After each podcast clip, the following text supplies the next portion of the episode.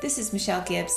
My husband and I have been married for 15 years, and we have five wonderful children. My oldest is 14, and the youngest is not quite a year old, and we live in Idaho.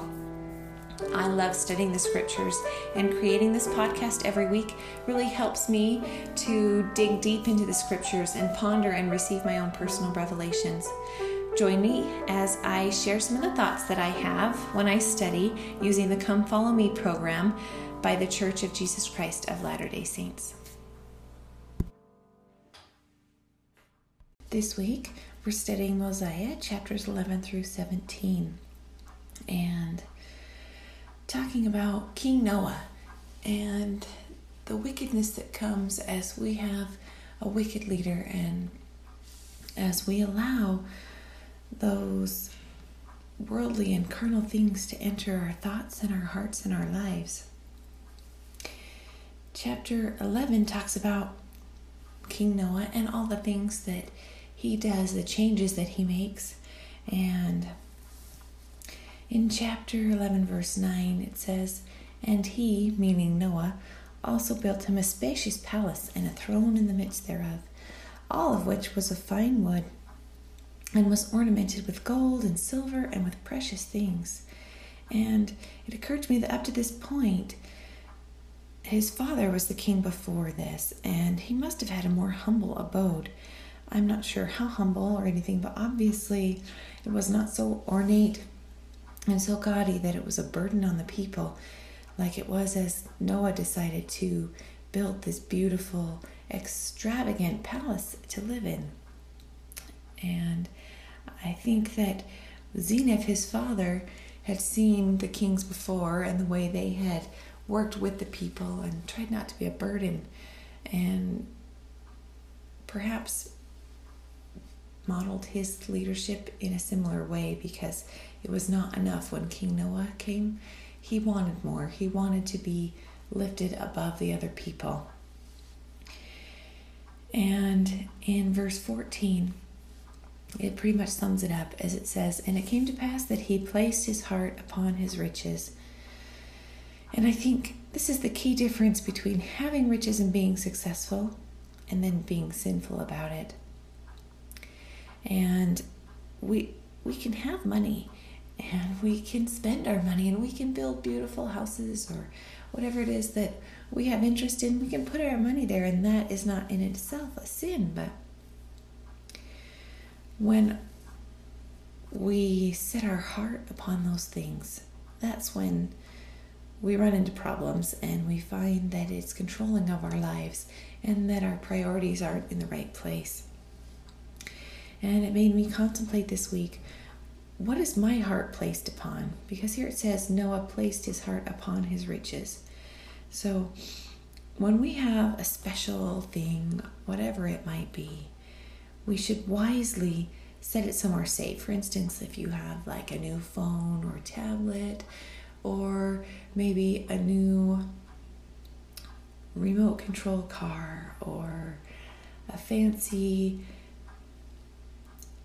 dish or I don't know, any kind of thing that you have that you really like and is special to you. Maybe maybe you one of my kids would have built a really cool Lego thing that they wanted to keep safe or I don't know, there are so many things, but whatever it is that we really like and we really value, we have to put it somewhere safe because if we don't, it's likely to be damaged or broken or lost. At least in our house, I know that's true, especially with a one year old, but even without, we tend to accidentally break things or whatever. And so when we have something special, we take care of it.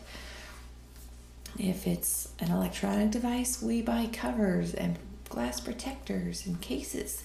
If it's something else, we put it up high or in a place out of reach and where it's not going to have things set on it. If it's an important paper, we don't put it on the counter where it's going to get wet or food on it.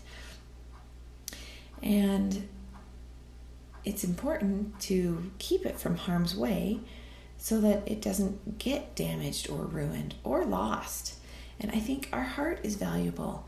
And so what the like the wording that they gave in verse 14 where it says he placed his heart upon his riches. So what are we placing our heart upon? Because our hearts are valuable.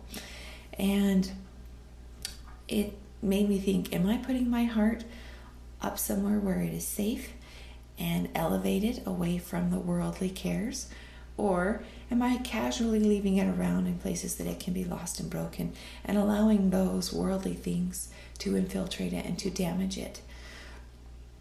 Anyway, I kind of liked that analogy this week. The Lamanites start to pick off these Nephites under King Noah's reign. And it says they exercise their hatred upon them. And that just reminded me about exercising. We we are never stagnant. We're either moving forward or we're moving backward. And that is true physically, spiritually, mentally, emotionally, everything. And so it was interesting as they exercised their hatred upon them. I'm sure it built and it grew. I mean, it was still there. It's been there for hundreds of years, but they started exercising it, and the war started increasing at this point because exercising or using anything makes it stronger. And the Nephites initially go out to war and they beat the Lamanites and they get rid of them for a time. And they're pretty proud of themselves.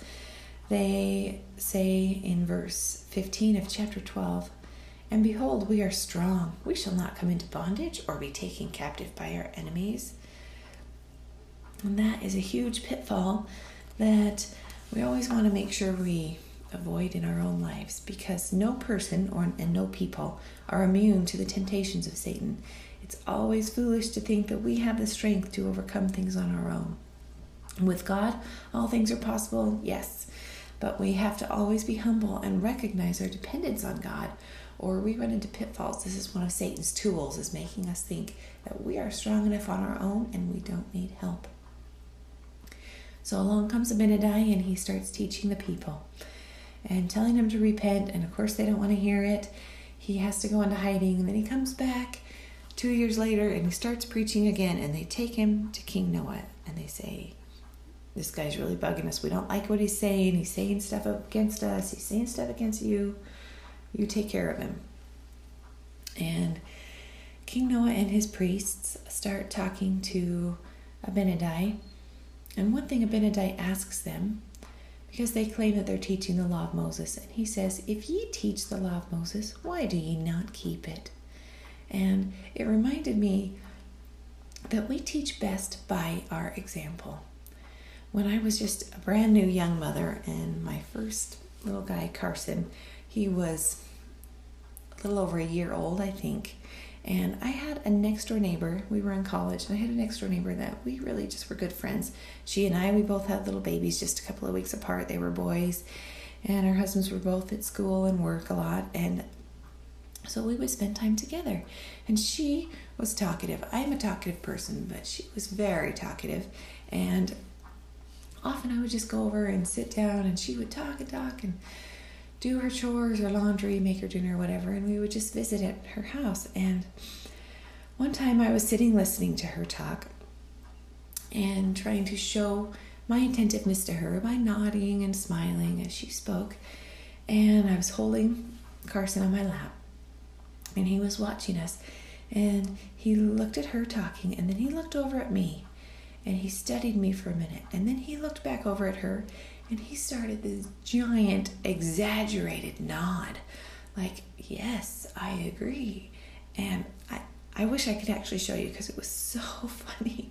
But at the same time, I was a little bit mortified because in my mind, I thought, do I look that patronizing? I hope that I look sincere and not so dramatic like he looks because it was just so funny. And that is the first time that I realized how much our children imitate our example. So it's very, very important that we teach by example. That is probably one of our best tools as parents and as teachers and friends, neighbors, missionaries. Just being a good example. In chapter 20, or I'm sorry, in chapter 12, still talking about the law of Moses, the wicked priests of Noah, they answered Abinadi and they said that salvation came by the law of Moses. And in verse 33, I like Abinadi's response to this because he says, I know if ye keep the commandments of God, ye shall be saved. And I think it's important to note this minor correction he makes because they claim that salvation comes by the law of Moses. And Abinadi says, salvation comes by keeping the commandments of God.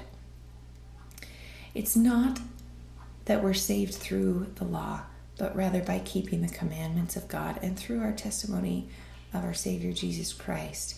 I was just reading in the book Saints with my family yesterday, and Hyrum Smith and William Law, they were in the first presidency with Joseph Smith at the time, and they were struggling with the commandment for polygamy.